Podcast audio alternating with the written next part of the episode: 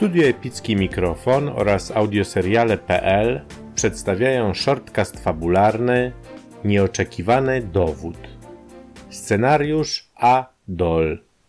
Reżyseria i realizacja nagrania Adam Wolański. Pożar w fabryce naczyń emaliowanych Emila Deckerta wybuchł 7 września około godziny 8 wieczorem, gdy ostatnia zmiana robotników kończyła pracę. Dzięki energicznej akcji Straży Pożarnej ogień nie wyrządził poważniejszych szkód. Już w czasie wstępnego dochodzenia powstało przypuszczenie, że fabryka została podpalona. Dekertowi groziło bankructwo. Fabryka była ubezpieczona na poważną sumę, to też Dekert mógł szukać tej drogi ratunku przed krachem. Władze nie posiadały jednak żadnych dowodów przemawiających przeciwko przemysłowcowi. Dopiero po ośmiu miesiącach do policji zgłosił się pewien bezrobotny człowiek, który oświadczył, że Dekart w pierwszych dniach września proponował mu większą sumę pieniędzy za podpalenie fabryki. Bezrobotny odrzucił kategorycznie niecną propozycję. Wkrótce wyjechał na wieś i teraz, gdy po powrocie do miasta dowiedział się o pożarze, doszedł do wniosku, że jego obowiązkiem jest zawiadomić o wszystkim władzę. Policja wszczęła ponownie śledztwo. W jego rezultacie po kilku dniach Emil Deckert został osadzony w więzieniu. Przemysłowiec bronił się rozpaczliwie. Władzom udało się jednak teraz zebrać bardzo obfity materiał dowodowy. Deckert wreszcie się załamał i przyznał do winy. Oświadczył, że sam nie podpalił budynku, lecz wykonawcą był jego dyrektor, Karol Balow. Balow, który od aresztowania swego szefa rządził samodzielnie fabryką, nie wiedział, że zawisło nad nim groźne niebezpieczeństwo. Gdy z samego rana, jak zwykle zjawił się w fabryce, ujrzał dwóch funkcjonariuszy policji. Nie pozwolili mu nawet wejść do gabinetu i zawieźli go do urzędu śledczego.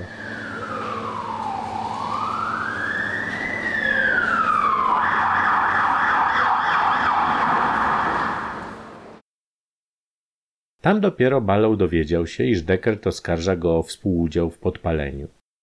Jestem niewinny! zawołał do inspektora policji. Nie wiedziałem, że fabryka została podpalona. Nie brałem nigdy udziału w brudnych interesach Deckerta. A co pan robił 7 września? rzucił pytanie inspektor policji. 7 września? wybełkotał Balow. Nie mogę sobie w tej chwili uprzytomnić. Zapewne pracowałem. Jak zwykle. A co pan robił w takim razie 6 września wieczorem? dopytywał policjant. Też nie pamiętam, westchnął Balow.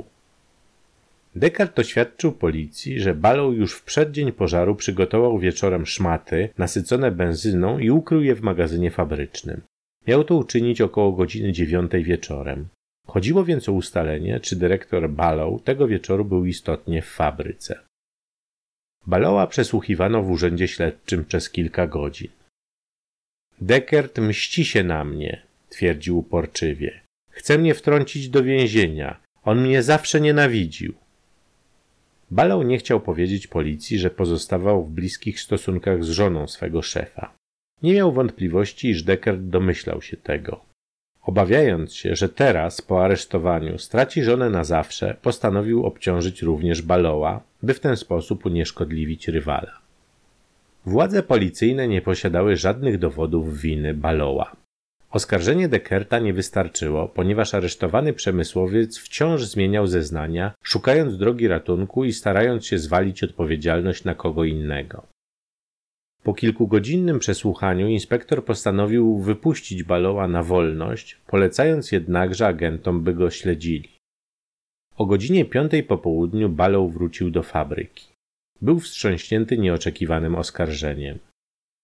W pierwszej chwili chciał zadzwonić do Ireny, żony Dekerta, i powiedzieć jej o niecnym postępku męża. Zrezygnował jednak z tej myśli. Nie chciał niepokoić Ireny, która kochała go całym sercem.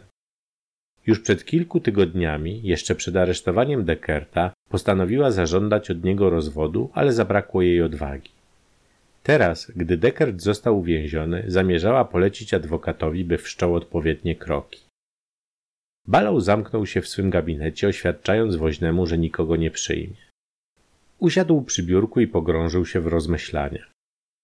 Zdawał sobie sprawę, że dopóki nie udowodni policji, iż w przeddzień pożaru nie był w godzinach wieczornych w fabryce, będzie na nim ciążyło podejrzenie, iż współdziałał z Dekertem. To niemożliwe, mówił głośno do siebie. Czy mogę sobie przypomnieć po ośmiu miesiącach, gdzie spędziłem ten wieczór? Około godziny siódmej, gdy fabryka już zupełnie opustoszała, do drzwi jego gabinetu zapukał woźny. Jakiś pan prosi o rozmowę, powiedział. Powiedziałem już, że nikogo dziś nie przyjmę, krzyknął Balą. Ten pan mówi, że chodzi o ważną osobistą sprawę. Balał podniósł się z krzesła. Niech wejdzie, machnął ręką. Po chwili w gabinecie zjawił się młody mężczyzna o bezczelnej twarzy. Jestem byłym narzeczonym pokojówki pani Deckert, powiedział spoglądając hardo na Baloła. Mam przy sobie pewien dokumencik. Pokazała mi go kiedyś moja była narzeczona. Dopóki miałem pieniądze, nie zwracałem się do pana, ale teraz potrzebuję gotówki. Jaki dokumencik? Czego pan chce? wrzasnął Balą. Niech pan na mnie nie krzyczy, obruszył się jegomość. Jeżeli pan nie kupi, pójdę do pańskiej żony. Ona mi z pewnością dobrze zapłaci. Jakiej żony? Ja nie jestem wcale żonaty. Młody mężczyzna stracił momentalnie tupet. Był widocznie przekonany, że czeka go gruby zarobek. Powiedziano mi, że pan jest żonaty, bąknął cofając się w kierunku drzwi. Przepraszam. Balą chwycił go za rękę. Pokaż pan, co mi pan chciał sprzedać? Może ten dokument będzie miał dla mnie jakąś wartość. Krzyknął. Mężczyzna wyjął z kieszeni pomięty list. Balą poznał swój charakter pisma. Był to list, który pisał do Ireny. Jego treść brzmiała: Czekałem dziś na ciebie w kawiarni od ósmej do jedenastej wieczorem. Dlaczego nie przyszłaś? Proszę cię odpisz natychmiast lub zatelefonuj. Po tych kilku zdaniach widniał jego podpis i data. Decydująca data. 6 września bieżącego roku. Kupuję ten dokument, krzyknął Balą, ściskając rękę zdumionemu mężczyźnie. Kupuję. Ten list mnie uratował. Nie pamiętałem, że tego dnia czekałem w kawiarni na Irenę. Koniec odcinka. Premiera kolejnego odcinka podcastu już jutro o godzinie 6 rano czasu środkowoeuropejskiego. Jeśli spodobał Ci się ten podcast, zasubskrybuj go i poleć za pośrednictwem mediów społecznościowych swoim znajomym. Do usłyszenia.